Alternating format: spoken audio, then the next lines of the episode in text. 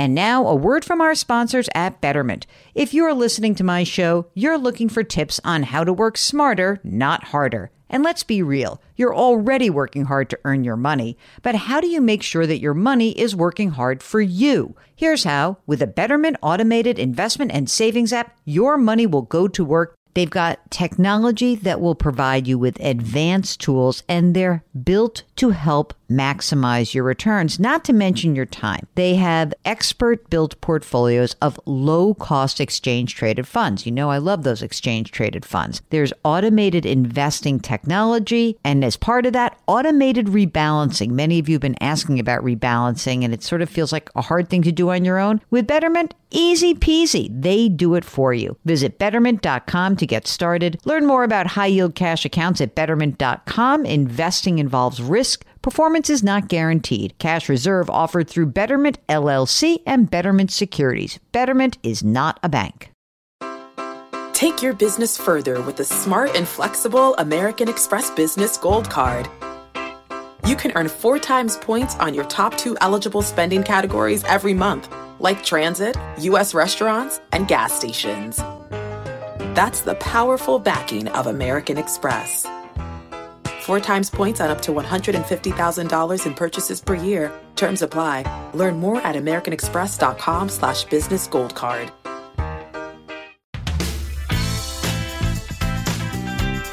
Welcome to the Jill on Money Show. It is Thursday, February 1st, and we are here trying to take the mystery out of your financial life and sometimes out of the economy. Let's concentrate on the economy for today because yesterday, as expected, the Federal Reserve Board left interest rates at five and a quarter to five and a half percent. So here's something fun. I thought it would be interesting for you guys to listen to my segment on CBS Mornings with the whole crew intact before they all head off to the Super Bowl. That is Nate Burleson, Gayle King, and Tony Dokoupil. And so let's play that segment from yesterday, and then I'll come back after. We are talking about interest rates, which are at a 23 year high. The Federal Reserve wraps up a two day policy meeting later today. Officials just might give us a hint on when we can expect some relief from those high interest rates. And right now, we have CBS News uh, business analyst Jill Schlesinger joining us right now, and she is here to give us everything we need to know. So let's kick it right off but with Nick, the Federal Reserve. when you think Reserve. of money moves, do you think of Cardi B or Jill? I think a dollar, dollar Jill, y'all. Thank you. Uh, so, what can we expect with the announcement today? A whole lot of nothing. They're likely to leave Oh. rates at five and a quarter to five and a half percent. And the real reason is that they need more evidence. They want to see that inflation is contained. And this is an easy meeting to say, and we need a little bit more data. So this really matters for people because if you're trying to buy a house, this is going to increase what you have to pay monthly on a mortgage, right? Well, it- you know what? It impacts every single person. And the reason is you're either a saver or you're a borrower. And this is why interest rates are so important in the economy. Hmm. So if you're a borrower for short term interest rates to stay at these high levels, it means things like credit cards stay at high levels. It means auto loans. When it comes to mortgage rates, the Fed doesn't directly control mortgage rates, but when we think that mortgage rates are coming down over time, that's what will give relief to the mortgage market. We've already seen a full percentage point drop from the peak that we had in the fall. Still expensive for- for a 30 year, Yeah. but we should see relief later this year. yeah, but you just said probably nothing is going to happen. So if you're sitting there trying to buy a house, you're thinking, this is still not my time? Well, I think just the idea that there could be action later in the year. So right now, when we say, "Oh, we're looking for clues," like get out your Fed decoder ring because you want to read between the lines. Don't have one of those. Yeah, I have one. It's great. I have it for all of us. Um, and what we're likely to see is Jerome Powell, who's the Fed chair, is going to give a speech and he's going to say, I think, hey, inflation has really come down. And it has. You know, the Fed has been successful in bringing down the CPI from over 9% on an annualized basis to now about 3, 3.5%. That's the good news. The problem is we are still with high prices. Hmm. And that means that the Fed is likely to say, we're probably done raising rates. We're likely to lower them later this year. Good news for borrowers.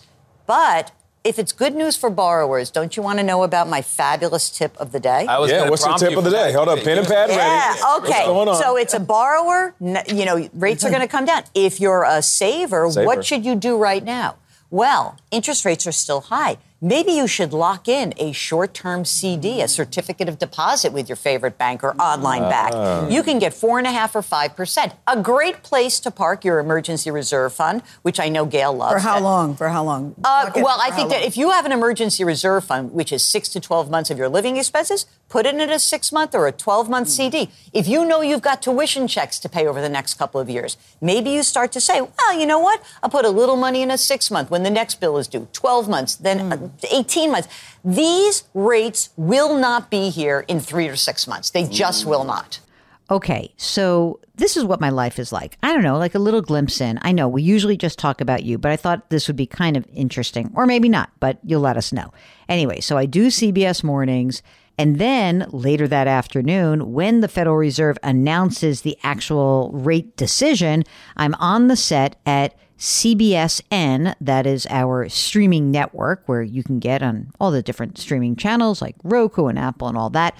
And uh, I was so excited because I get to talk for a much longer time. And the reason why that's uh, useful, especially when it comes to the Federal Reserve, is that it gets into more of how Federal Reserve decisions actually impact you. And I can go somewhat deeper, and I always like that. So, the hosts of CBSN in the afternoons, Lana Zak and Errol Barnett, and I have a nice, lengthy conversation, and here it is. One person would say, like, well, wait a minute, we're making great progress. Another person would say, yeah, but prices are still high. So we complained when prices were high, like gas was over five bucks a, a, gallon. And people would say to me, well, you see it every single day when you go fill up your car. But they don't say, oh, I'm so psyched. It's only 325 or 350. And so there are moments where you say, you discount the good news. I do think it is fair to point out that prices from before the pandemic, if you go back a few years, prices are actually higher overall. That happens, right? Because every year we do have some inflation. So prices do go up every year. It's kind of like we got a decade's worth of the pre pandemic inflation rate in like three years. Mm. So if you say to me, how are consumers doing right now? It depends. If I have a job where I got a big raise over the last few years, chances are if I'm in the lower half of income earners, those people actually have been okay because their wages went up by more then prices have gone up. They got more than a 20% increase. However, if you're in the middle and you didn't get a wage increase, or maybe you said, I just want to work home a day a week and I'll keep my wages fine, inflation spikes, you're in trouble. In, at the end of the day, each family feels it differently. But one of the big challenges with inflation, and it's why economists and the Fed hate it so much, is it kind of implants in our brain we have a hard time letting go even when the news does turn better. So it really does depend where you are in the economy based on how you think things are going. So give us a bit of a reality check. You have this news now. The Fed is um, holding interest rates steady where they are, but we saw a robust labor market in 2023. This year seems to be taken up by a lot of headlines of layoffs at major companies. Where are we in reality, and what does that have to do with this decision today? We see a lot of big name companies laying off, and part of that is what they're calling right sizing. I mean, you've been downsized and lost your job, so it doesn't feel right if yeah. you're the one who lost your job. That said, a lot of the big technology companies, they loaded up on employees. Mm-hmm. I was just looking at this because I went back in time. I said, well, how many employees did Amazon have back in uh, the end of 2019? It was about 800,000 global employees. They ballooned up to 1.6 million by 2021 when mm. everybody was buying online. They're shedding some of those jobs. They're not going to be at 1.6. They're shedding maybe 100, 150,000 of those jobs. So is that a, is that, does that mean the technology sector is in decline? No. But there are some industries, media, which are in decline, where you have job losses that are not coming back. Or if you work at a local newspaper that shuts down, yeah. that job is not coming back. So what I would say about the economy is, you know, not unlike the housing market where it's location, location, mm-hmm. location, it is industry by industry. You are correct the labor market was far stronger than expected last year. It really was. And we saw job creation slow down towards the end of the year. We see that we'll have a, a, a jobs report coming out this Friday. We're expecting, I don't know, maybe there'll be 150, 160,000 jobs. If it's a minus sign, people are going to be freaking out. They're going to say, oh my God, I'm scared of recession. The Fed kept rates high for too long. And if it's way more than that, people are going to say, oh my God, the Fed has to keep rates for higher for longer. At the end of the day, we don't know. I think the Fed is going to cut rates sometime this year, but there'll be more data. Guess what? We don't really have to worry. If you're an investor, the stock market has been just blowing up on the upside in right. the last three months. You're happy. If you own a home, your equity has been increasing. That's great news. If you have a job, that's great news. If you don't have a job, that's bad news. So it comes down to almost person by person. I would really advise people to stop really trying to interpret the headlines, stick to your game plan. And look, if you're working in an industry that's consolidating, you'd have to be a moron not to be looking around and saying, what are the places that are hiring? Where can I go? What happens if? Someone called my podcast today and they said, my company was just taken over by another company and I'm scared I'm going to lose my job because the new company doesn't need all of us. So I said, have you looked for a job? Because not yet. I said, start looking for a job because these are the things you can do to protect yourself. It's also why we want people to have an emergency reserve fund. It's also why we want people to try to pay down their credit card debt. It's also why we want people to just do automatic investing, get on a game plan so that you're not blindsided by something. The things that you can control, great. The things you can't control, I'd stop worrying about them. That's Great message. Good advice yeah. in life. Uh, Jill, I, I, really liked you sort of saying that it, it's industry by industry, person by person. Who are some of the winners and the losers by the Fed's decision not to lower rates this go round? Well, I mean, if rates are high and you're a saver, you are ecstatic. You are ecstatic because you say, oh my gosh, I'll still make money. I'll still earn more interest on my high yield savings account. I will still be able to lock in a CD, a certificate of deposit, at a higher rate. And who would do that? Well, maybe if you know you have to pay a tuition check in six months, I'd say, okay, I have $20,000 check. I got it right. I'm going to put $20,000 in a six month CD. I'm locked in.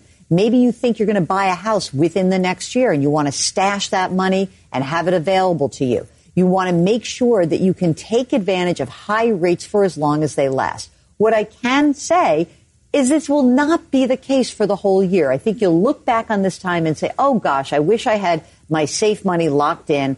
And you have an opportunity now. You're not at the peak, but you have an opportunity. If you're looking for a mortgage, just remember the Fed does not directly influence mortgage rates. Mortgage rates are still high, but they have come down by a full percentage point since the peak in the fall. And interestingly enough, about those mortgage rates, just the idea that the Fed could start to cut start and the interest rate cycle is going to change is going to bring yeah. down mortgage rates. And so that's great news for home buyers. Still a very tight housing market. So all that considered then, Jill, especially as you say, hey, focus on what you can control. Uh, we don't know when the Fed might cut rates, if at all, later this year.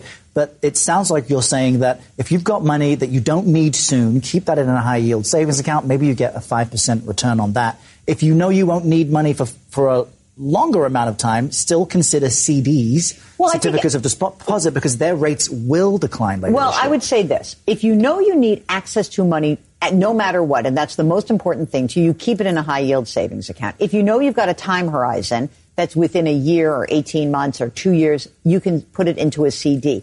If you don't need your money for five years or 10 years and you somehow thought you knew when to time the stock market, you know you couldn't.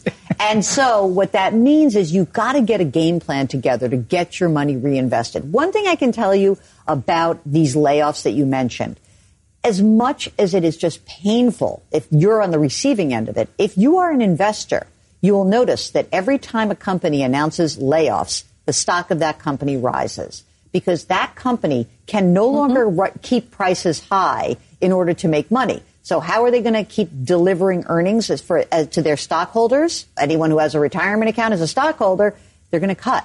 And that stinks if you're the person being cut. But if you're an investor, you are actually the beneficiary of these cuts. I know some of the stuff I said in the morning, but you know, it's a different audience in the morning and the night. But I am just so grateful that uh, when I prep for something and then it actually happens the way I've prepped for it, it's so much easier. I mean, imagine if they'd actually done some sort of strange thing like raised rates on me. So we'll see what happens next in the world of rates. It is going to impact everybody, and we'll be here to hold your hand through it and talk you through it. So if you've got a financial question and one that is directly tied to interest rates, of course, we're happy to talk to you. Just go to our website, jillonmoney.com, click the contact us button, and do let us know if you would be willing to come on the air. Check out all of our content. It lives on our website. And of course, you can subscribe to this program on the Audacy app or wherever you find your favorite podcasts. Don't forget to lift someone up. Change your work, change your wealth, change your life. Thank you for listening, and we'll talk to you tomorrow.